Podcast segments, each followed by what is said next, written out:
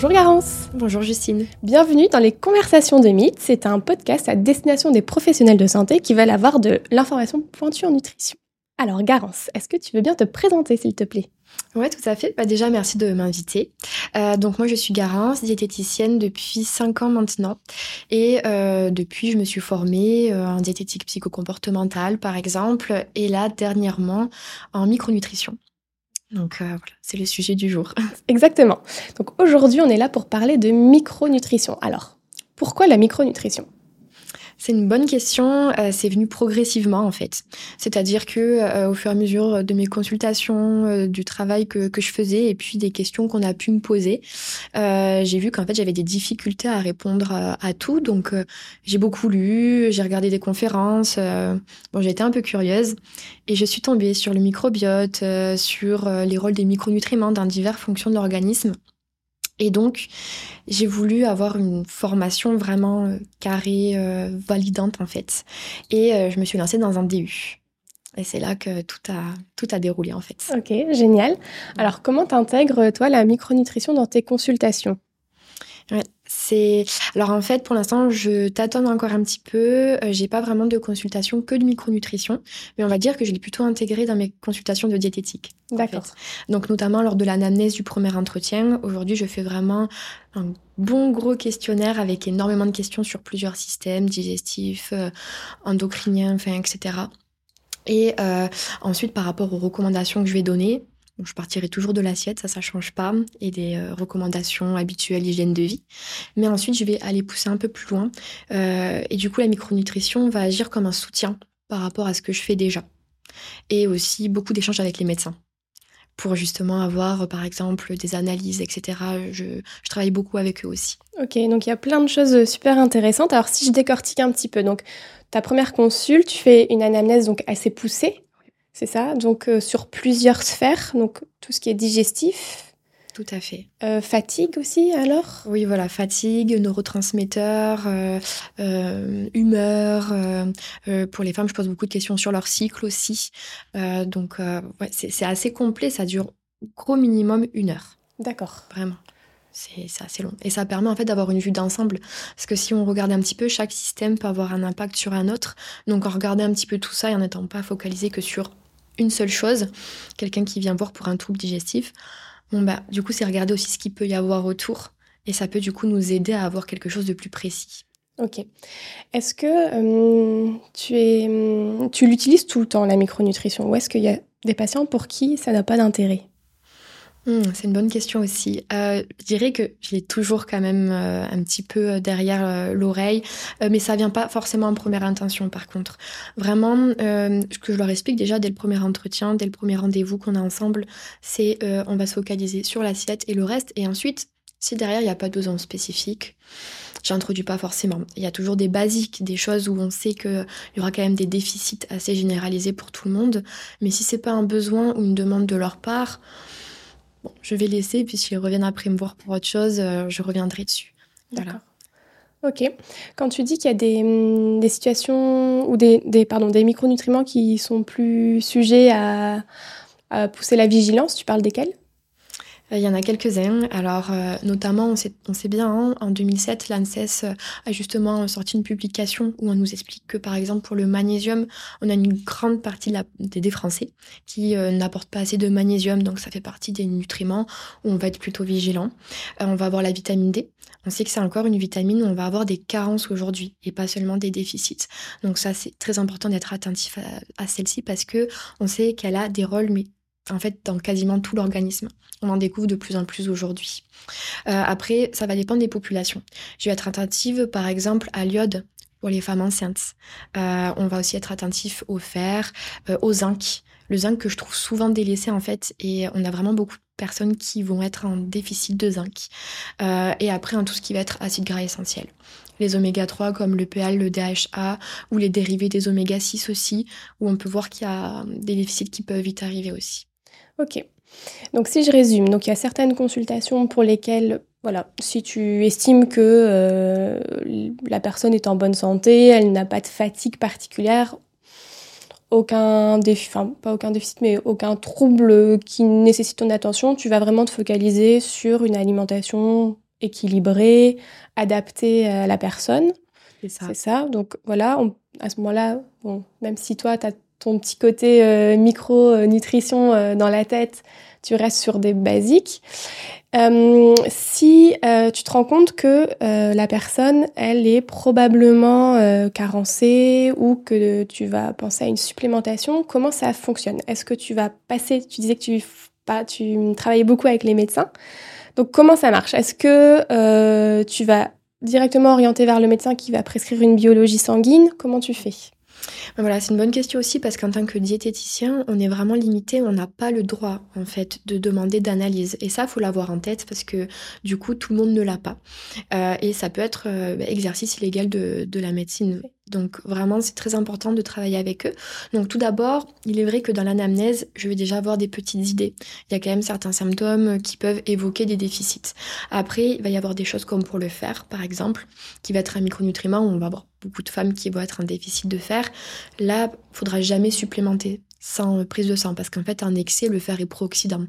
Tu vois, c'est des petits exemples comme ça. Donc, ce que je fais, en fait, c'est que je pose toutes mes petites questions. Et ensuite, déjà, je leur demande de venir avec leur analyse aussi. Parce que parfois, en fait, il y a déjà des choses. Il y a la vitamine D qui est très souvent faite, les folates, le fer. Voilà, il y a quand même des choses de base. Et ensuite, si par rapport à ce que me dit la personne, ben, j'ai l'idée que ça pourrait être intéressant d'avoir un appui avec une, analyse, là oui, je vais contacter le médecin ou euh, après si jamais je peux aussi demander au patient de voir s'il y a un rendez-vous euh, et ensuite voilà, on fait des retours comme ça petit à petit, on commence aussi à se connaître. Voilà, ça peut, euh, ça peut aller très vite. Après, je travaille aussi avec des médecins micronutritionnistes. Parce qu'en fait, il y a certaines analyses euh, qui sont moins connues dans le domaine général, en fait. Si je parle, par exemple, des métabolites organiques urinaires, pour voir s'il n'y a pas une candidose digestive. Tu vois, donc du coup, ça va vraiment dépendre aussi de, de qui je vais recevoir et des problématiques. Donc toi, tu as un petit annuaire, euh, peut-être pas euh, quelque chose d'officiel, mais tu as des noms de médecins avec qui tu as l'habitude de travailler?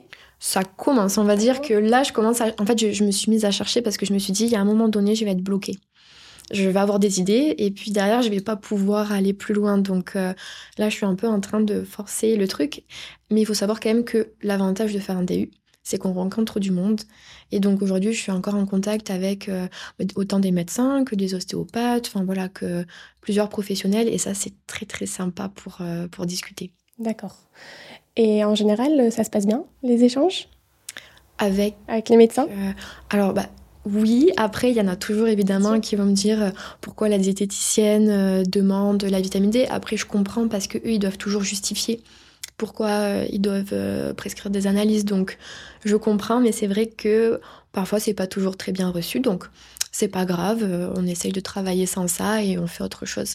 C'est voilà, la, la limite, en fait, je dirais, du fait d'être diététicienne, micronutritionniste. Oui, tout à fait. C'est important que tu le précises, que voilà, on n'est pas des médecins et qu'on n'est pas là pour poser des diagnostics et mmh. que euh, on n'est pas là pour faire des prescriptions. Donc euh, effectivement, ouais, c'est hyper euh, utile de rappeler qu'on fonctionne toujours avec le médecin. Si ça se passe bien avec le médecin, c'est encore mieux. ok. Qu'est-ce que tu peux demander comme, comme dosage dans les biologies du coup? Ouais, au médecin. Alors, ça va dépendre du coup dans le traditionnel, donc euh, vraiment tout ce qui va être la vitamine D, le fer, mais pas forcément que la ferritine, aussi le coefficient de saturation de la transférine, enfin voilà, des dosages assez complets. La B12, que je retrouve quand même assez souvent basse. Donc euh, la B12, après ça, le médecin, généralement, si la dose équivaut basse, c'est lui-même qui va intervenir derrière, pour, pour l'exemple de la B12. Hein. Euh, je vais aussi demander parfois l'index de HOMA donc là, c'est plutôt pour voir au niveau euh, s'il y a une insulino-résistance. Voilà, donc euh, ça sera à ces dosages-là. Et après, côté micronutrition, euh, si vraiment il y a un besoin spécifique au niveau de certains médecins, je vais demander ben, un métabolique organique urinaire pour voir s'il n'y a pas une présence de candidose digestive. ça peut aussi être une analyse du microbiote. Ça peut aussi être ce qu'on appelle en fait un profil en acide gras érythrocytaire. Donc ça permet de doser un petit peu tous les acides gras et voir les déséquilibres faire l'index oméga 3 par exemple. il y a pas mal d'études qui sont sorties sur l'intérêt de regarder l'index oméga 3 pour voir le risque cardiovasculaire. Enfin, il y a hum, vraiment pas mal de choses à voir, mais c'est pas un systématique parce qu'il faut savoir que ces analyses-là, donc les secondes dont je viens de parler, elles sont pas remboursées. Voilà, justement, j'allais y venir, oui. Donc c'est pas quelque chose, voilà, c'est vraiment en fonction d'une problématique où on essaie de faire plein de choses et on voit que ça bloque. Là, je vais évoquer cette solution-là. Donc jamais en première intention non plus. non.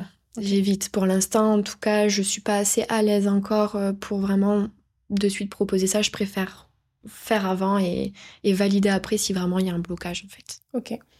Est-ce que c'est déjà arrivé que tu penses euh, à certaines analyses et que finalement tu ne les prescrives pas? Parce que tout simplement la, la situation s'est améliorée avec l'alimentation Clairement. Voilà. Clairement, quand c'est pas nécessaire, euh, bon, bah voilà. Après, si la personne revient trois mois après pour les mêmes problématiques, bon. Mais ça m'est déjà arrivé, oui, de me dire, hum, ça, ça pourrait être intéressant. Et finalement, il n'y a pas eu lieu, donc euh, tant mieux. Donc, euh, tu fais toujours des prises en charge qui sont super personnalisées, en fait. Et ça, c'est vraiment quelque chose que je faisais de base avant. Mais dans la micronutrition, c'est ça que j'aime beaucoup, c'est que c'est vraiment en fonction des profils des personnes et toujours très individualisé. Et, euh, ça, je trouve que c'est le plus important. Parce que, en fait, donner une liste comme ça pour tout le monde, je trouve personnellement que ça n'a pas de sens. Après, voilà, mais... Tout à fait. Mais je te rejoins totalement. Et alors, ça m'amène à ma prochaine question. Et c'est certainement quelque chose euh, auquel toi, tu es aussi confronté, puisque sur les réseaux sociaux, on peut voir certaines fois des influenceurs ou même des diététiciens, des naturopathes qui ont des partenariats avec certains euh, compléments alimentaires et qui vont publier en story, euh, voilà mon code promo euh, pour vous complémenter en magnésium, allez-y, voilà. Qu'est-ce que tu en penses? Bah, du coup, là, c'est pas très individualisé. voilà. pour le coup. Après, euh, pour certains compléments, je pense que ça part du fait que on prend pas trop de risques quand on propose du magnésium. En soi, euh, si on proposait du fer de cette manière-là, ce serait plus problématique. Mais dans un autre sens, ça part euh, du fait que là, il n'y aura pas de prise en charge. Donc derrière, qu'est-ce qu'on met en place niveau nutritionnel déjà avant pour essayer d'augmenter le magnésium? Est-ce qu'on part sur des personnes qui auront vraiment des déficits ou pas? Donc, euh, je suis assez d'accord avec ça. Du coup, ça va manquer de, bah, de précision et d'individualisation. Oui, parce que bon, on peut prescrire du magnésium à quelqu'un qui est fatigué, mais si on lui demande pas si finalement il dort suffisamment bien la nuit, euh, l'intérêt du magnésium, il est plus que discutable en fait. Clairement. Et en fait, ça part du fait que quelle est la cause profonde? Et ça, ça fait aussi partie des fondements de la micronutrition. C'est trouver en fait euh, les causes profondes de ce qui se passe. Donc la fatigue, c'est quelque chose qui peut en fait être très multifactoriel. Et du coup, en effet, dire euh, bon, bah, vous êtes fatigué, tenez, prenez du magnésium, bah, à tout moment, ce n'est pas du tout ça. Et du coup, ben, on aura juste dépensé un petit peu plus d'argent, bien que bon, le magnésium par rapport au fer ou autre, comme je disais, ça fera pas le plus grand mal, mais derrière, c'est aussi des sous. Il y aura aussi peut-être d'autres compléments qui auraient été plus intéressants à mettre en première intention de manière plus individualisée. Donc, euh, je te rejoins totalement, oui ou finalement garder cet argent pour acheter des produits de très bonne qualité euh, à ajouter dans son alimentation. Euh, ou payer un abonnement à la salle de sport. Ou payer un abonnement à la salle de sport, exactement, ouais. Ok. Euh, par rapport à, je ne sais pas si tu as des patients qui vont souffrir d'hypothyroïdie ou voilà des, des, problèmes plutôt avec les hormones thyroïdiennes. Est-ce que par rapport à ça, tu as des dosages aussi que tu as surveillés? Oui, tout à fait. Alors, notamment au niveau de la thyroïde, donc euh, bon, souvent euh, je, rencontre des femmes qui, euh, parce que c'est une maladie qui est quand même beaucoup plus importante chez les, femmes.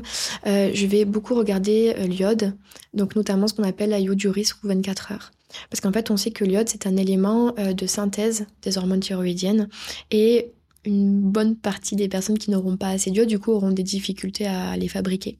Donc l'iode, ça pourrait être aussi intéressant. Alors là, j'aime bien viser l'alimentation directement euh, avec le sélénium. Mhm. Parce qu'on sait que ça sera un micronutriment aussi qui sera indispensable pour éviter le stress oxydant dans la thyroïde, notamment suite à un apport en iode. Donc euh, là, je Les noix du Brésil Les fameuses noix du Brésil, ouais. Tout, tout bêtement, là, des fois, franchement, il y a juste à apporter deux trois trucs en plus. Euh, les apports en protéines, alors là c'est pas vraiment sur euh, les analyses, mais euh, notamment le matin pour avoir aussi un des précurseurs qui est la tyrosine. Et après tout ce qui va être le fer aussi, ça va être ultra intéressant dans la synthèse des hormones thyroïdiennes, mais pas qu'au niveau de la synthèse, après au niveau des conversions. Aussi, on sait qu'il y a des enzymes qui vont intervenir, il y aura des cofacteurs. aussi la vitamine D, la vitamine A qui va être intéressante, notamment au niveau du noyau des cellules, donc au niveau des récepteurs à la vitamine E à la T3 par exemple. Donc en fait, à chaque étape, il y aura des micronutriments intéressants. Euh, et, donc, même si je regarde pas tout ça sur une analyse, pour le coup, là, j'essaye vraiment d'axer avec l'alimentation. Je dirais que le point d'appel, c'est l'iode quand même. Vraiment, là, ça va être très intéressant de faire une iodurie, parce que pareil, on supplémente pas un iode n'importe comment. Ça peut avoir un effet euh, très néfaste, en fait, d'avoir trop d'iode. Donc, euh, il y aura vraiment cette analyse-là, je dirais, faire. Et s'il y a déjà un traitement mis en place, type lévothyrox ou ce genre de choses, est-ce que c'est nécessaire de, de supplémenter en iode?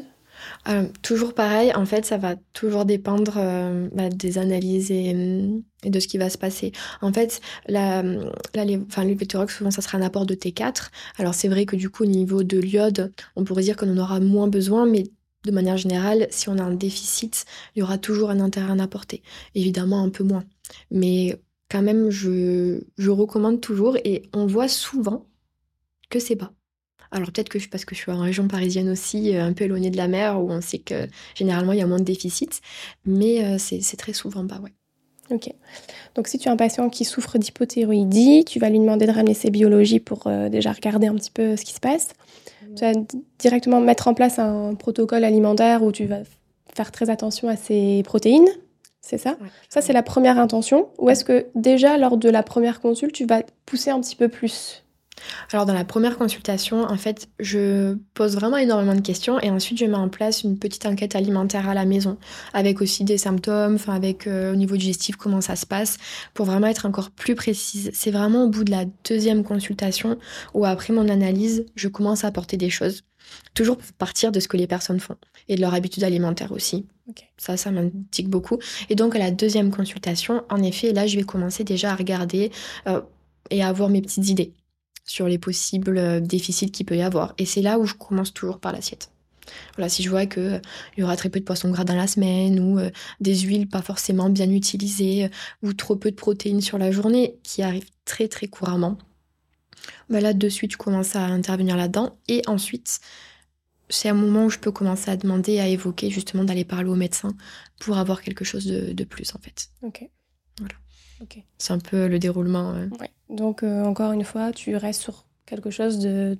Voilà, sur l'assiette et les recommandations euh, hygiéno-diététiques, en fait, de base, euh, voilà, à chaque patient. Enfin, de base, mais quand même personnalisé pour chaque, pour chaque patient en fonction de leur problématique. Quoi. C'est ça. Je pense qu'il n'y a pas d'intérêt d'apporter tout le reste sans ça à la base. C'est vraiment les fondements.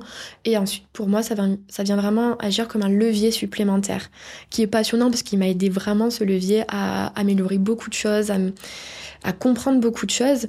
Mais sans la base, il n'y a, y a, pas d'intérêt selon moi. Ah oui. Qu'est-ce que tu vas conseiller alors euh, à ces patients euh, bah, qui vont peut-être être, être, un petit peu fatigués euh, voilà. Est-ce que toi aussi, en plus d'agir sur l'assiette, tu vas agir sur, sur le sommeil Enfin, agir, tu vas leur donner des recommandations sur le sommeil et sur l'activité physique? Carrément, ça fait partie des piliers en fait. Hein, euh, le fait d'avoir une activité physique régulière, alors toujours en partant du fait de ce que les personnes font de base et y aller progressivement, c'est toujours aussi euh, avec un petit peu d'entretien motivationnel. Enfin, il y a toute la psychologie qui vient aussi impacter. Le sommeil, le stress, la gestion du stress, euh, j'essaye d'y travailler euh, beaucoup dessus, notamment avec des méthodes comme la cohérence cardiaque, par exemple, euh, les activités de pleine conscience. voilà, j'essaie vraiment de bosser avec mes patients sur ça en premier lieu parce que ça va aussi faire partie des piliers de leur santé au final. Ok, donc tu as, plein de, as plein de cordes à ton arc, comme on dit. Exactement. C'est cool. Il y a plein d'outils. Est-ce que tu fais des plans alimentaires, toi? Toujours pareil, ça dépend des demandes. En fait, de base, j'aime beaucoup travailler en partant de ce qu'ils font et ensuite de revoir. Mais parfois, j'ai des demandes justement où on va euh, avoir des volontés d'avoir des choses très précises, très cadrées. Voilà, je dis pas de souci, donc je fais des petits plans alimentaires que j'essaye toujours de personnaliser et d'essayer aussi euh, de leur amener un petit peu de flexibilité c'est-à-dire de ne pas se dire qu'un plan alimentaire, c'est comme ça, c'est carré et c'est tous les jours pareil. Mais je sais que ça peut donner un petit fil conducteur qui peut aussi rassurer.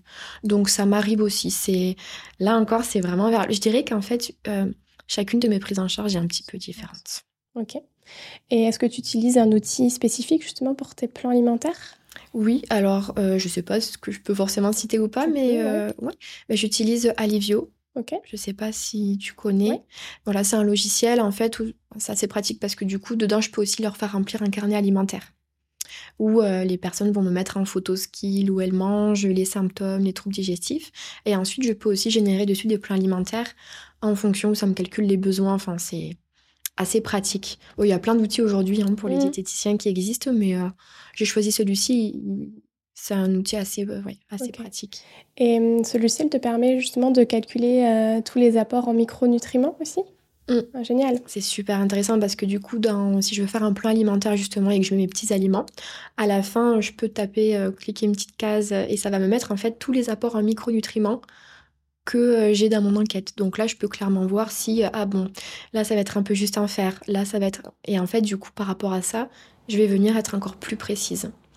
C'est vraiment quelque chose de, de, précis, du coup, la micronutrition et ce genre d'outil, ça fait gagner un temps oui, et puis ça te permet d'être super précise aussi et clairement de pouvoir faire quelque chose de super personnalisé. Euh.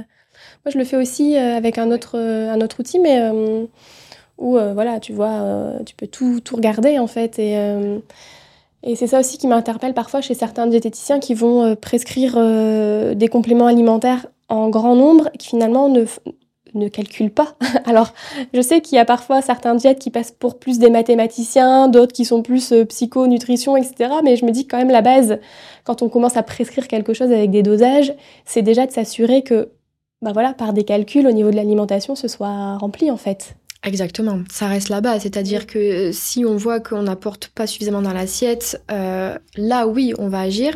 Bien que, alors certains cas où on va avoir aussi une notion de biodisponibilité ou euh, de polymorphisme génétique, où là, bon, ça serait intéressant, mais tout ça, il faut aussi l'avoir travaillé avant et avoir un petit peu enquêté.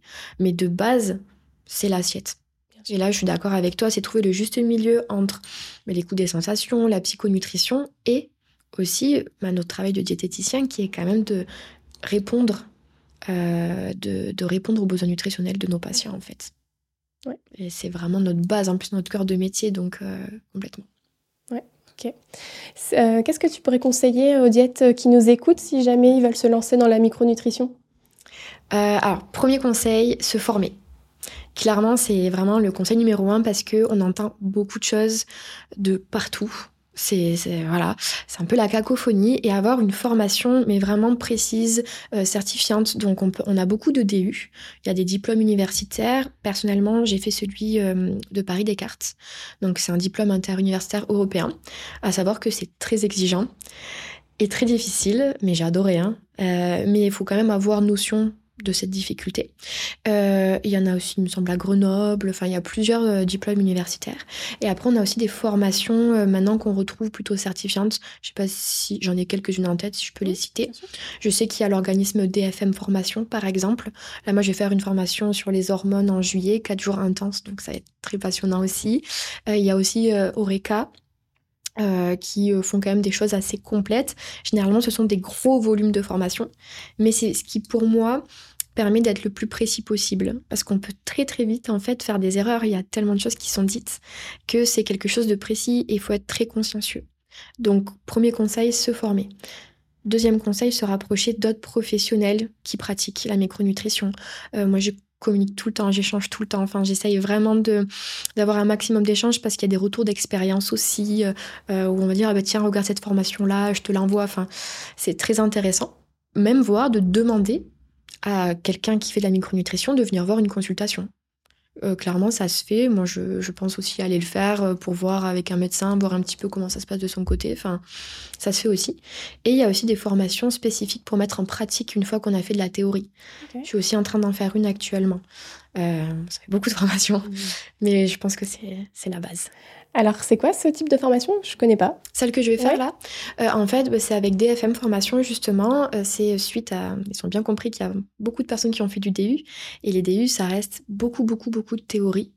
Énormément de théorie, même. Et ensuite, pour la mise en pratique, on peut se retrouver un peu bloqué. Et moi, justement, j'avais besoin d'avoir des informations sur euh, qu'est-ce que j'ai le droit qu'est-ce que j'ai pas le droit de faire légalement aussi en tant que diététicienne et comment je peux mettre en place. Et donc c'est une petite formation, un petit groupe où on échange, euh, qui ça, je sais plus comment ça s'appelle, mais euh, de mise en pratique en fait. C'est combien de jours? Euh, Alors c'est, alors je vais pas dire de bêtises, trois demi-journées en visio. Ok. Donc c'est assez intéressant. Et là, ben, demain, je fais la dernière euh, demi-journée. Et ça m'a beaucoup aidé aussi à mettre en application la théorie. Donc il faut savoir qu'il y a plein de choses qui existent, mais d'où le fait euh, d'échanger et de partager parce qu'on peut tous avoir du coup des conseils à se donner sur le sujet. Et les réseaux du coup sociaux sont une, bonne idée pour ça. Voilà, nous on s'est rencontrés sur les réseaux. Enfin, je trouve que ça peut être sympa aussi de discuter avec d'autres professionnels et de pas hésiter à envoyer un message, à contacter. Oui, tout à fait. Ok, super intéressant. Merci. Euh, est-ce que tu as en tête euh, un cas pour un patient euh, pour qui un cas de patient pardon pour qui la micronutrition ça a été super super utile? Oui, alors bon, faut que je choisisse un petit peu dans la tête. je vais Donc, je vais avoir le cas d'une patiente justement où j'ai énormément travaillé sur euh, les neurotransmetteurs. Donc, euh, qui avait vraiment euh, des symptômes comme des grosses compulsions de sucre en fin de journée, qui avait des difficultés d'endormissement, des angoisses à la tombée de la nuit.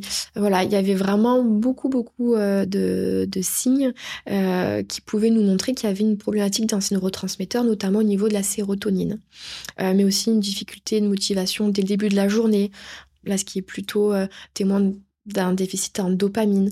Et donc en fait, on a retravaillé l'alimentation, toujours pareil, la base. Et ensuite, on a amené aussi un petit peu de micronutrition. Euh, notamment, on sait que pour euh, synthétiser de la mélatonine, on part toujours de la sérotonine et il y a besoin d'avoir une bonne méthylation. Donc là, c'est avoir assez de vitamine B9, assez de vitamine B12. Donc on a essayé de bosser un petit peu sur tout ça. Et au final, c'est super intéressant. Après qu'on a les retours, bah, elle a été beaucoup moins fatiguée, moins de compulsions sucrées. On a travaillé sur plein de choses. Il n'y a pas que ça, hein, vraiment, je tiens à le dire, mais ça a vraiment aidé à aller plus vite aussi et à améliorer plus rapidement. Un meilleur sommeil. Enfin, c'était euh, très percutant en fait. Et là, je parle d'une patiente en particulier, mais euh, comme c'est quelque chose que j'essaye de travailler un petit peu chez tout le monde quand même, parce que généralement, il y a des petites difficultés à ce niveau-là, je l'ai beaucoup analysé. En fonction de où les gens partent, ça va être plus ou moins impressionnant aussi. Mais euh, je dirais sur ça et sur les troubles digestifs aussi. Il y a vraiment des résultats assez, intéressants chez les personnes qui ont des troubles du transit, notamment dans l'endométriose où je travaille beaucoup. Là, pour le coup, la micronutrition m'aide beaucoup. Ok. C'est une patiente que tu as suivie combien de temps, ça? Plusieurs mois.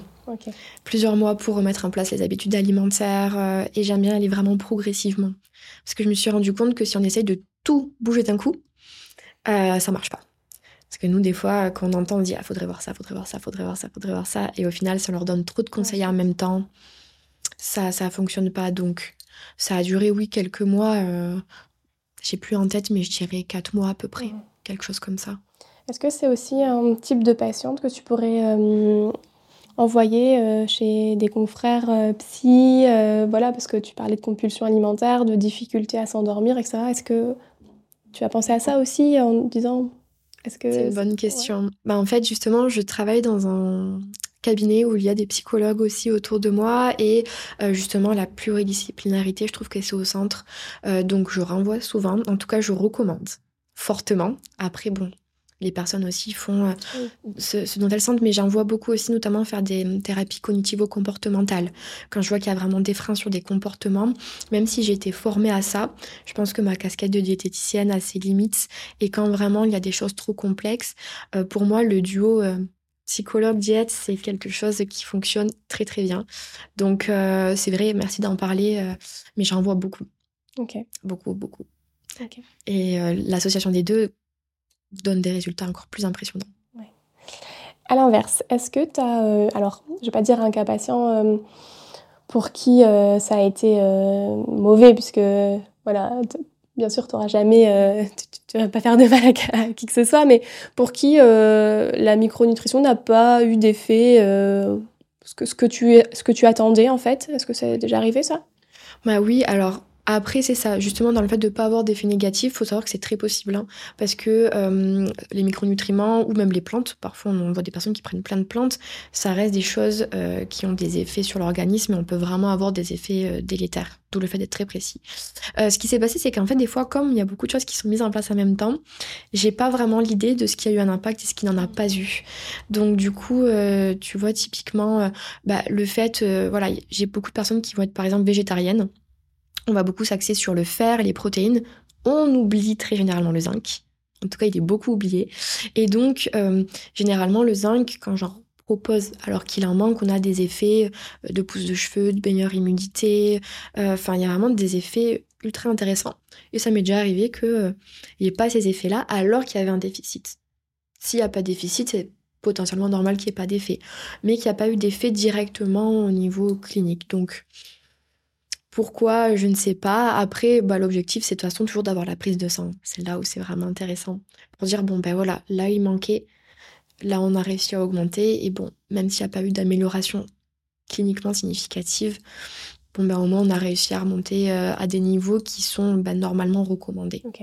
Voilà. donc, tu avais quand même cette, euh, cette vérification par la prise de sang. Voilà. Comme quoi, ça avait été euh, utile. Maintenant, c'est vrai qu'en termes de ressenti, c'est tellement difficile. Le patient peut être complètement contrarié à cette période-là de sa vie et puis euh, ne pas être du tout attentif à certains symptômes parce qu'il y a d'autres préoccupations euh, en tête. Ça. Puis c'est tellement multifactoriel aussi que d'avoir, c'est toujours pareil, d'avoir le même effet chez tout le monde d'une même molécule, c'est impossible. Mhm. Ok. Tu parlais du zinc. Est-ce qu'il y a hum, certains aliments que tu conseilles quand justement euh, il y a une carence en zinc? Tout à fait. Alors, bon, il va y avoir des aliments qu'on va pas retrouver très quotidiennement dans l'alimentation. Il va y avoir les huîtres, par exemple, qui sont très riches en zinc. Bon, personnellement, moi, je mange pas des huîtres toutes les semaines.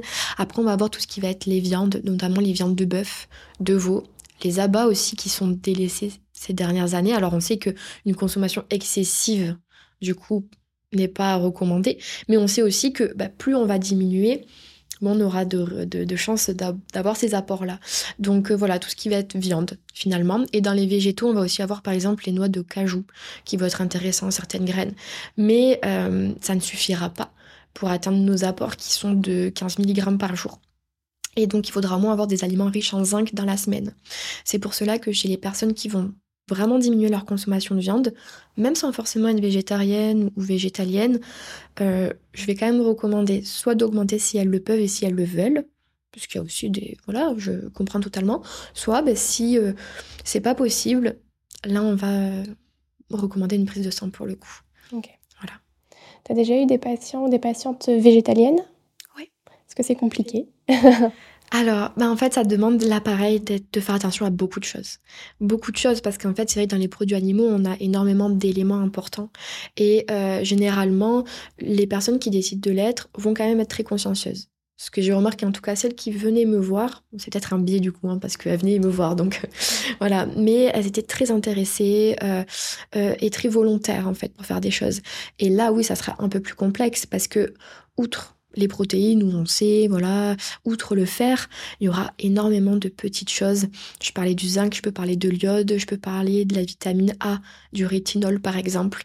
Euh, voilà, si on a une mauvaise conversion des bêta-carotènes et qu'on n'a pas d'apport en vitamine A, qu'on retrouvera plutôt dans le jaune d'œuf, dans le beurre, etc., on pourra en manquer aussi. Donc, euh, ouais, et ça sera surtout à faire par euh, des ordres de priorité.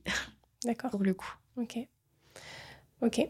Euh, de toute façon, les personnes véganes sont déjà supplémentées euh, par le médecin euh, en B12 de base. Voilà. Normalement, il y a déjà des choses qui sont faites pour les femmes. Le fer est souvent mis en place. Alors après, bon, la forme de fer n'est pas toujours la mieux tolérée mis en place. Ça, c'est aussi difficile des fois d'aborder ce sujet parce que j'ai beaucoup de personnes qui ne prennent pas leur fer parce qu'elles ne le tolèrent pas et qui n'en parlent pas forcément. Donc là aussi, c'est encore un autre sujet à essayer de, c'est euh, de ranimer le dialogue aussi entre les personnes et leurs médecins. c'est encore d'autres sujets, mais il y a quand même déjà des choses qui sont mises en place. Par contre, dans le domaine de la micronutrition, j'ai jamais vu, en tout cas, une personne qui avait du zinc euh, ou qui avait eu des vérifications à ce niveau-là en prise de sang. Voilà, il y a encore des petites choses, je pense, qui resteraient à, à faire. Ok. Si on fait un petit peu endométriose, parce que je sais que c'est un sujet qui te tient à cœur.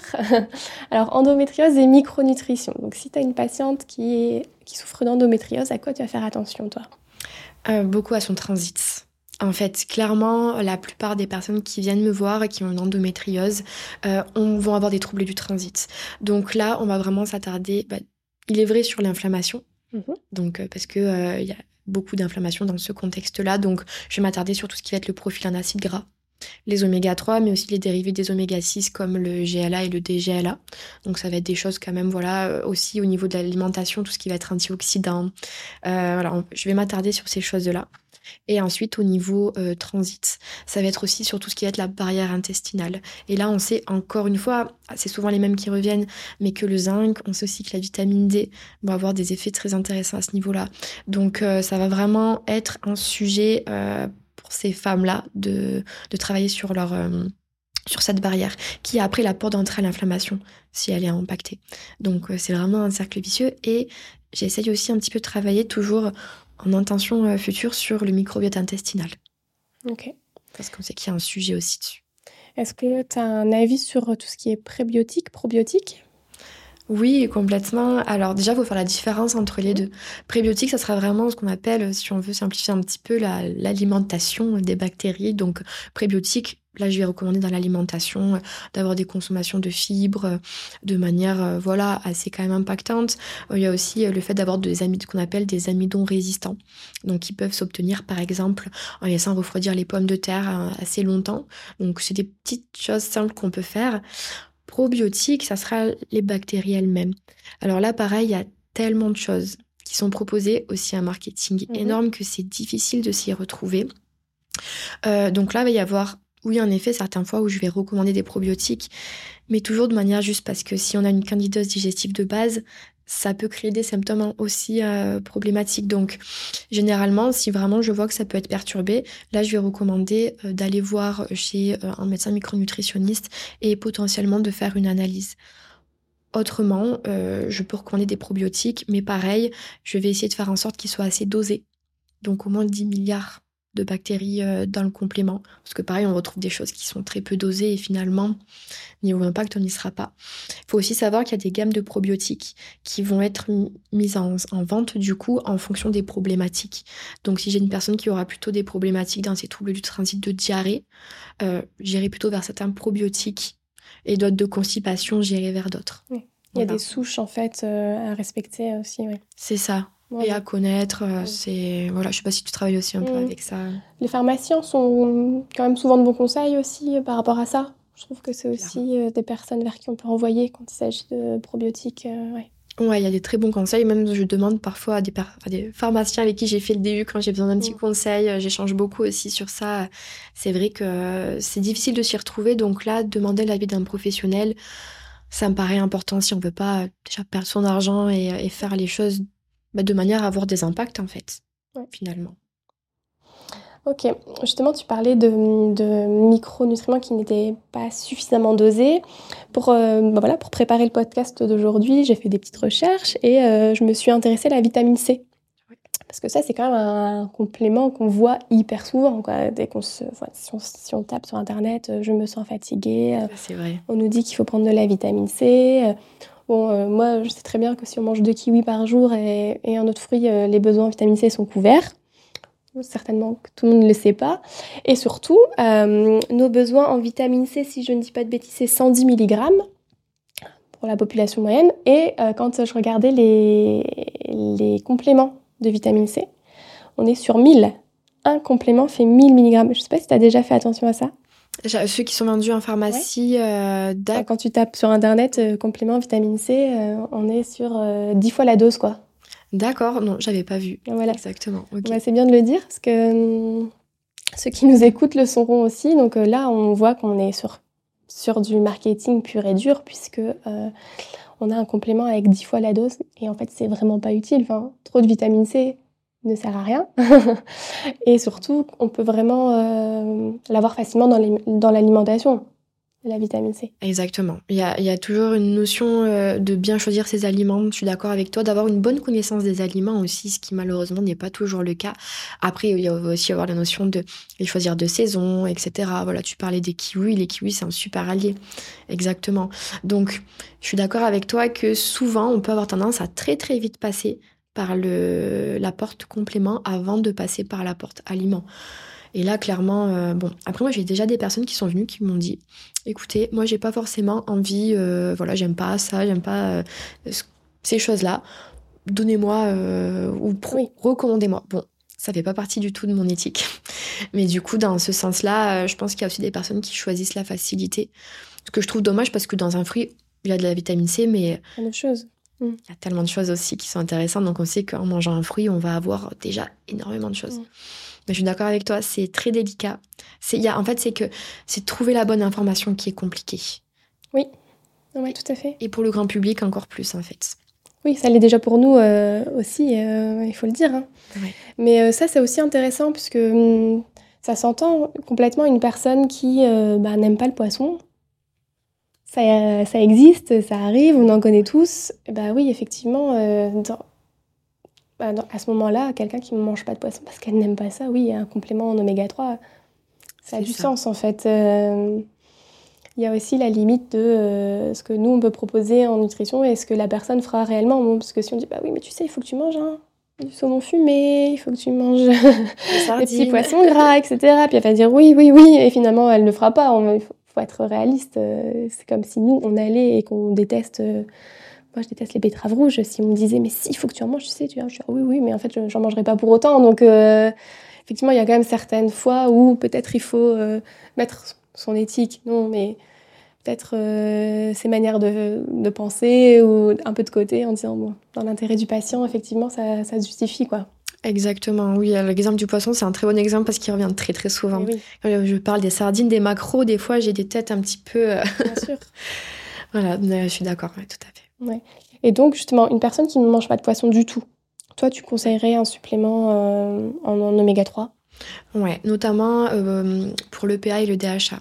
En fait, ce qu'il faut savoir, c'est que bien qu'on puisse avoir des précurseurs, donc euh, l'acide alpha-linolénique, tout simplement dans les huiles comme les huiles de lin, comme euh, les noix, les huiles de noix, etc. En fait, on peut avoir une enzyme qui s'appelle la delta 6 désaturase son rôle en fait c'est de convertir ces acides gras en EPA-DHA qui peut être déficitaire, qui peut être qui peut mal fonctionner en fait. Et donc ce qu'on sait donc ça peut être aussi intéressant de faire un profil en acide gras érythrocytaire pour en être sûr, bien que bon, on peut aussi le faire sans hein, mais ça peut nous aider. Eh bien on sait que si on ne vient pas directement apporter les fameux EPA et DHA, qui vont se retrouver dans les poissons justement ou euh, dans euh, les œufs bleu blanc par exemple, mhm. euh, bah, on n'en aura pas en quantité suffisante. Et ce, sont ces EPA et DHA qui ont véritablement des rôles qui vont être plutôt relativement anti-inflammatoires, qui vont avoir des rôles notamment au niveau du cerveau, au niveau de beaucoup de choses. Donc pour le coup, carrément, c'est, je recommande souvent. Ok. Ça marche. alors, tout à l'heure, on parlait des femmes qui avaient des besoins un petit peu augmentés, enfin augmentés, des besoins en fer par rapport aux hommes, est-ce que euh, plus on vieillit, plus on va avoir des petits points de vigilance aussi en termes de micronutrition? Clairement. c'est là toujours pareil, la notion d'individualiser d'être précis, c'est qu'en fait, en fonction de notre âge et même de toutes les périodes de notre vie, finalement, on va avoir des besoins qui vont évoluer constamment. Avec l'âge, il est vrai qu'il va y avoir un phénomène, notamment qu'on appelle de l'hypochloridrie, donc un estomac qui produit beaucoup moins d'acidité, qui fait qu'on aura une moins bonne assimilation en certains micronutriments. Et donc là, on peut parler du zinc. Encore une fois, on sait que les personnes âgées sont beaucoup plus sujettes à des euh, déficits en, en zinc. On va aussi parler de la vitamine B12 du fer, du magnésium, et puis aussi au niveau de la vitamine D. On sait qu'on la synthétise de moins en moins bien avec l'âge. Donc il y aura des points d'intention justement qui feront partie du rôle de l'anamnèse. De bien analyser la personne, à quel moment de sa vie elle vient, euh, ce qu'il se passe, pour avoir euh, du coup une prise en charge beaucoup plus précise. Ok. Par rapport à une personne qui va fumer et de la micronutrition, qu'est-ce que tu peux dire? Euh, Alors, stress oxydant. Directement, c'est le premier mot qui me vient en tête. C'est qu'en fait, on sait que le tabac est pro-oxydant. D'ailleurs, euh, dans nos études de diététique, on nous avait bien appris que les besoins en vitamine C sont augmentés pour les personnes qui fument. Mais il n'y aura pas que la vitamine C, en fait, qui est antioxydante. Il y aura énormément de choses. Il y aura la vitamine E. Euh, il y aura aussi des euh, éléments comme le coenzyme Q10. On parle aussi maintenant de l'acide alpha-lipoïque et puis de tous nos antioxydants qu'on retrouve dans les végétaux. Donc j'aime bien euh, avoir à dire que chaque couleur, chaque pigment, c'est un antioxydant différent. Donc le fait de varier son alimentation euh, et d'avoir une alimentation riche pour justement limiter l'effet euh, pro-oxydant du tabac. Après, mon premier conseil sera toujours d'aller voir un tabacologue pour, voilà, pour prendre en charge ça. Mais en effet, on peut vraiment venir soutenir à ce niveau-là avec la micronutrition. Ok. Pour les personnes qui boivent de l'alcool en quantité assez importante, ça va être la même chose? Oui, alors on sait que par exemple l'alcool peut générer ce qu'on appelle de l'hyperperméabilité intestinale et donc bah, générer de l'inflammation derrière. Donc ça sera très important de travailler sur toujours pareil, en fait c'est vraiment au centre la barrière intestinale sur l'inflammation. Et on sait aussi qu'il y a certaines carences qui peuvent euh, arriver en fait quand on consomme trop d'alcool, notamment la carence en vitamine B1 par exemple. Donc ça peut être intéressant d'avoir des points d'attention sur ces sujets-là. Ok. Tout à fait. Je sais que tu vas dire que la première chose, bien sûr, c'est de boire moins d'alcool. c'est bien de le préciser pour ceux qui nous écoutent. Voilà, mais quand on parle d'addiction, ça va être voilà, le travail avec un addictologue d'un côté et nous, on va pouvoir soutenir pendant ce temps-là. Mais en effet, c'est comme le tabac. D'abord la cause et puis ensuite, s'il y a besoin du temps, les conséquences. Quoi. Bien sûr. Ok. Est-ce qu'il y a des moments euh, qui sont propices pour prendre euh, certains compliments? Dans la vie? Dans dans la journée ah, dans la journée Ah oui, j'allais répondre euh, complètement. C'est une bonne question, tu pourras répondre après. dans la journée, oui. Euh, alors pareil, il faut noter aussi qu'il y a une synergie entre les, les, micronutriments. Donc il y a des choses qu'on va pouvoir prendre ensemble, d'autres qui sera plutôt recommandé de faire séparément. Donc euh, si on parle par exemple du fer et du zinc, on sait d'ailleurs dans le Vidal, c'est bien précisé qu'on doit avoir un espacement d'environ deux heures entre la prise du fer et du zinc. Donc là, peu importe un petit peu le moment de la journée, le tout c'est de les avoir de manière éloignée. Après, c'est vrai que parfois on peut avoir des moments de la journée qui vont être recommandés. C'est vrai que si on vient supplémenter quelqu'un en tryptophane ou autre pour la sérotonine, peu d'intérêt de le faire à 23 heures du coup. Hein. Euh, et dans un autre sens, il faut aussi prendre en compte la personne, ce qu'elle va être en mesure de faire. Parce qu'il y a une notion d'observance. Parce que parfois, c'est oui, les compléments, est-ce que ça a eu un impact? Mais est-ce que je les ai pris vraiment? Est-ce que je les ai pas pris un jour le lundi et puis après j'ai oublié, puis j'ai repris le mercredi suivant? Donc euh, oui, et en même temps, toujours en étant accordé avec le moment auquel les personnes peuvent le prendre, ça reste le plus important quand même. Mmh ok. Est-ce que le café euh, ou le thé, ça peut inhiber un peu l'absorption de certains micronutriments? Ouais, tout à fait, exactement. Donc pareil, il y a certaines choses qu'on va essayer de prendre à distance.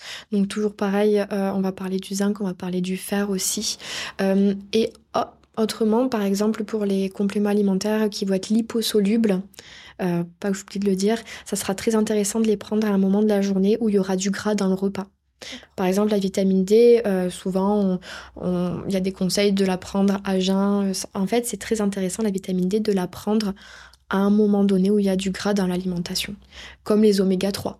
Les oméga 3, euh, si j'en recommande, je vais euh, bah, insister sur le fait de les prendre dans un repas où il y a du gras, où il y a une huile, où il y a, où il y a quelque chose. Donc si on fait de la salade avec une petite vinaigrette, ça peut être le moment de prendre... Tu vois, ça je ne savais pas. Ça passe très bien. ok. ok. Et donc quand tu dis, le, euh, par exemple, le faire à distance du café, c'est combien de temps?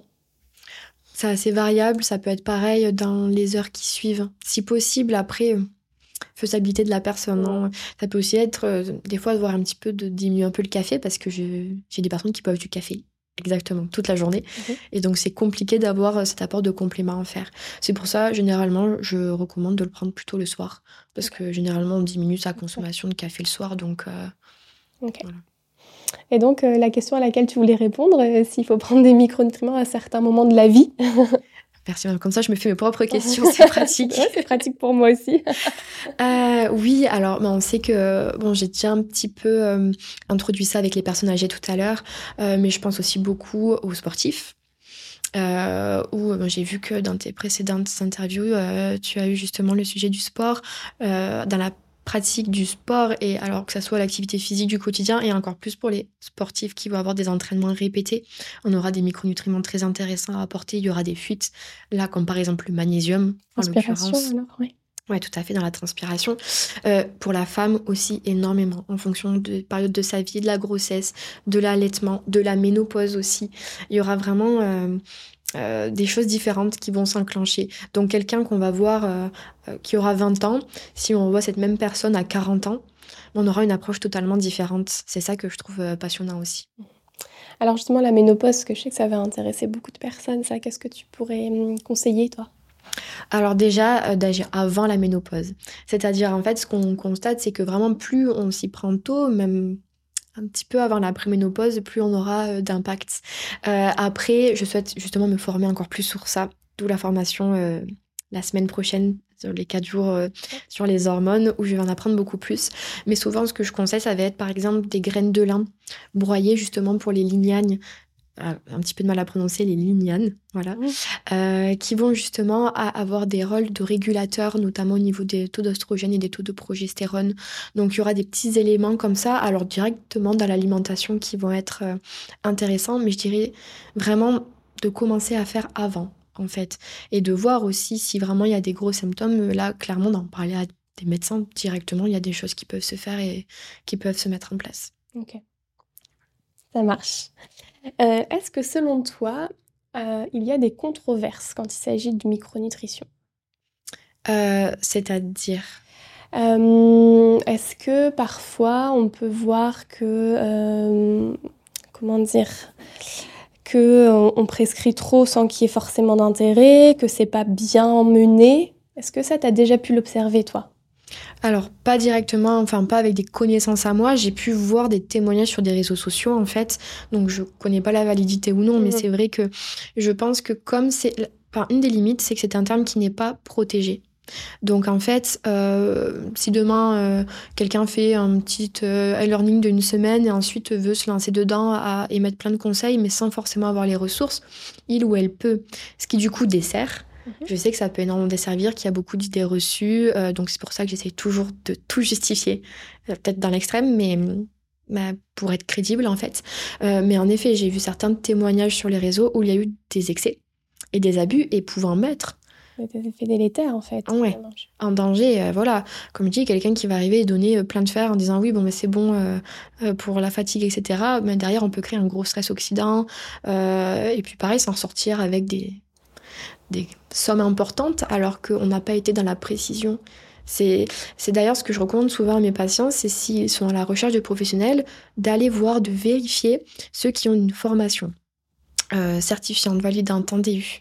D'ailleurs, pour ça, euh, je sais pas si c'est le moment de le dire ou pas, mais avec certains euh, professionnels du diplôme universitaire qu'on a passé ensemble, on a créé une société francophone de micronutrition intégrative où le but c'est justement de sensibiliser les personnes à la micronutrition, de fédérer aussi les personnes qui pratiquent la micronutrition et euh, d'essayer euh, d'aller le plus possible vers une manière juste et, euh, éthique en fait de, la mener. Parce qu'on s'est dit qu'il manque de cadre. Mmh. En fait, c'est quelque chose qui manque de cadre. Donc là, on l'a créé. Alors là, il y a deux mois. Donc on est en train de, de la faire évoluer, mais l'objectif, c'est vraiment de rassembler des professionnels. peuvent y adhérer celles qui ont un diplôme universitaire la micronutrition, d'avoir un annuaire, voilà, d'avoir quelque chose de beaucoup plus carré en fait. Ce qui manquerait. On pourra mettre ça en ressource de l'épisode si tu souhaites. Euh, Tout à fait. Je te donnerai les infos. Ouais, avec plaisir. Ok. Et est-ce qu'il y a des mythes, des, choses euh, qu'on entend euh, souvent sur la micronutrition et que tu voudrais débunker là un peu? Euh, c'est-à-dire sur certains micronutriments ou sur oui alors j'ai entendu des tonnes de choses euh, bon j'ai entendu que c'était une mode euh, que le microbiote ça ne servait à rien qu'en fait bah, toujours pareil que c'était aussi une mode et que j'ai entendu que c'était parce que les études menées étaient menées par les firmes de probiotiques enfin j'entends beaucoup de choses et là j'ai envie de dire simplement faut juste aller chercher faut juste aller chercher l'information parce qu'elle y est. Euh, il y a énormément d'études euh, de très bonne qualité qui sont publiées tous les jours sur les rôles du microbiote, du microbiote intestinal. Euh, et ça va continuer. Donc non, c'est pas un effet de mode. Oui, ça a un impact sur la dépression, ça a un impact sur aussi aujourd'hui on commence à avoir un petit peu sur l'endométriose, qui est un sujet qui me tient à cœur, sur l'obésité qui est aussi un autre sujet qui me tient à cœur. Donc voilà, par exemple, vraiment quelque chose qui me tient à cœur à moi, c'est ça, c'est le microbiote n'est pas un effet de mode. Et euh, les compléments alimentaires ont un intérêt aussi. Mhm. Souvent, j'entends, oui, en fait, la micronutrition, c'est juste prescrire des tonnes de compléments. Mais en fait, non. Enfin, la preuve, on en discute aujourd'hui. Euh, ça vient en levier, mais euh, ça aide. Mais la base reste dans l'assiette, en fait. Et comme tu l'as bien dit, c'est pas systématique non plus. Il faut pas se dire que tout le monde doit prendre Exactement. Des, compléments aussi, il n'y a pas d'intérêt, il n'y a pas d'intérêt. Et c'est là que c'est aussi important et c'est là qu'on voit, je trouve, toute l'éthique et tout le professionnalisme du professionnel, justement, parce que, euh, voilà, sans donner de nom, hein, mais c'est sûr qu'on va chez certains professionnels qui, diplômés d'État ou non, et on sait très bien que à la fin du premier rendez-vous, on sort avec une liste de compléments à prendre et ça n'a aucun sens. Vraiment aucun sens. Et donc voilà, c'est ça aussi, s'il y a un message à faire passer, et moi c'est vraiment ça qui me tient à cœur, c'est micronutrition, oui, dans une certaine mesure pour certains patients, après euh, avoir mené euh, les biologies qu'il faut, les questions qu'il faut, etc., pas en systématique, pas en première intention, de toujours bien euh, passer par l'assiette avant et de rester bien à notre place, quoi. Et je trouve que c'est bien parce que tu l'as bien, as bien posé tout ça. Et euh, ta formation, euh, pareil, on pourra mettre en ressources aussi, parce que ça me paraît très intéressant, une formation pour apprendre ce que nous, on a le droit de faire, ce que nous, on n'a pas le droit de faire, comment ça doit être fait. Je trouve que c'est hyper intéressant aussi. Ah, complètement. Et puis voilà, enfin, dans tous les cas, en plus, c'est notre profession qui est en jeu, c'est aussi la crédibilité qu'on souhaite avoir. Dernière question un peu technique, je sais, comme tu as plein de casquettes, que tu interviens aussi euh, auprès de patients diabétiques. Alors, pareil, est-ce que tu peux faire un petit topo un peu euh, Donc, bon, diabète, euh, là, on, rigole pas, on est vraiment sur, pareil, des quantités de glucides. Bon, voilà, il y a quelque chose de très sérieux derrière ça. Il faut certainement pas faire un petit peu à l'œil. Mais sinon, en micronut, est-ce qu'il y a des choses qui peuvent un petit peu aider? Ouais, carrément. Alors là, pareil, toujours pareil, comme on dit depuis le début, l'assiette en premier, l'hygiène de vie l'activité physique, je le mets vraiment au, à la même place que la nutrition, pour le coup. Le stress, notamment aussi beaucoup. Et après, en micronutrition, on sait qu'on va avoir des micronutriments qui vont être insulino-potentialisateurs. Donc, on va avoir, alors je vais beaucoup répéter les mêmes au final. Le zinc. Le zinc. je crois que je l'ai beaucoup répété, c'est pas fait exprès. Euh, le chrome aussi, notamment on va aussi avoir euh, la vitamine D qui pourra avoir un intérêt et le magnésium, euh, entre autres, le sélénium aussi. Donc j'essaye un petit peu de faire attention au niveau alimentaire, d'enquêter un petit peu si ces micronutriments sont apportés en quantité suffisante, euh, ce qui n'est pas toujours le cas. Sélénium, comme on a dit tout à l'heure, peut proposer de trois noix du Brésil. Euh, et ensuite, du reste, euh, j'essaye de voir euh, à ce niveau-là. Après, je fais aussi attention au niveau de l'inflammation. Parce qu'on sait en fait qu'une inflammation chronique, systémique, qui a un point de convergence à l'entrée des deux voies, c'est-à-dire l'insulino-résistance et l'hyperinsulinisme peuvent favoriser de l'inflammation et l'inflammation a contrario, peut aussi favoriser un hyperinsulinisme et une insulino-résistance. Donc j'essaye de bosser aussi du coup sur ce pilier-là, sur est-ce qu'il y a assez d'oméga 3, euh, le rapport euh, acide arachidonique, euh, sur le pH, est-ce qu'il est bon, la barrière intestinale, en fait, je dirais qu'elle intervient quasiment dans toutes les prises en charge, parce que c'est vraiment la porte d'entrée de beaucoup de choses. Donc voilà, en fait, c'est là où c'est complexe de répondre, c'est qu'en fait, il y a tellement de choses à mettre derrière, donc je donne des exemples, Bien sûr. mais en fonction des personnes, voilà. Mais bon, ça, ça montre un petit peu l'arborescence que, mm. que ça peut être en fait. Ok. Où est-ce que tu vas chercher tes informations fiables et sourcées Toi, est-ce que tu as quelques sites à, à nous conseiller? Ouais, Je pense que la base, ça reste PubMed. Euh, je me mets clairement des alertes. Ouais. Sur certains sujets, je ne sais pas si tout le monde sait qu'on peut faire ça, mais euh, j'ai ma petite alerte endométriose, j'ai ma petite alerte inflammation, enfin microbiote. Et en fait, on reçoit suivant qu'on souhaite des mails avec les dernières études qui ont été faites. Donc ça, c'est vraiment intéressant pour se tenir à jour. Il y a aussi des, le JAMA, par exemple, donc des revues scientifiques. Bon, il faut faire un peu de traduction, parce que c'est en anglais bien souvent. Euh, donc voilà, et après, euh, des bouquins aussi, euh, j'essaye de lire beaucoup dès que j'ai un petit peu le temps. Donc voilà, mais vraiment, il faut aller chercher des sources fiables. Et pareil, il faut peut-être aussi, si on ne sait pas encore le faire, se former à lire les études. Parce qu'il y a énormément d'études qui existent euh, et euh, savoir les lire, savoir comprendre les biais aussi qu'il peut y avoir dans les études, euh, comprendre ce qu'elles veulent dire, ça me paraît tout aussi important parce qu'on peut, on peut faire dire beaucoup de choses aux études, donc c'est important de les connaître et de les comprendre aussi. tout à fait. Donc ça, ça fera probablement l'objet d'un futur podcast aussi, parce qu'il y a beaucoup de choses à, beaucoup de choses à dire. C'est passionnant ce sujet-là aussi. Alors Garance, on arrive à la fin euh, de, notre interview. Où est-ce qu'on peut te retrouver pour toutes ces informations intéressantes que tu nous as données là? Alors, euh, donc sur les réseaux sociaux, donc sur mon compte Instagram par exemple, euh, Garance Diète. Garance tiré du bas Non, je crois que j'ai fait tout attaché. Tout attaché. Garance avec un E. Garance avec un E, oui. Alors, tout le monde se trompe, mais c'est normal parce qu'à la base, ça s'écrit avec un A. Donc, c'est Garance avec un E, Diète. ressources aussi, ouais. Voilà. Euh, après sur LinkedIn aussi. Euh, et puis. Euh... consultation sur Doctolib, t'es sur Doctolib? Oui, tout à fait. En consultation sur Doctolib et là sur la SOFMI aussi, donc la société qu'on a créée. Donc il va y avoir mon mémoire que j'ai fait pendant le DU qui va être mis dessus. On va aussi mettre pas mal d'articles scientifiques pour qu'il y ait une veille qui soit toujours là. Donc voilà, c'est un petit peu toutes ces choses là qui qui vont, qui vont dérouler. Ok, eh ben super. Un grand merci à toi, c'était très intéressant. Merci Justine pour ton invitation. Avec plaisir.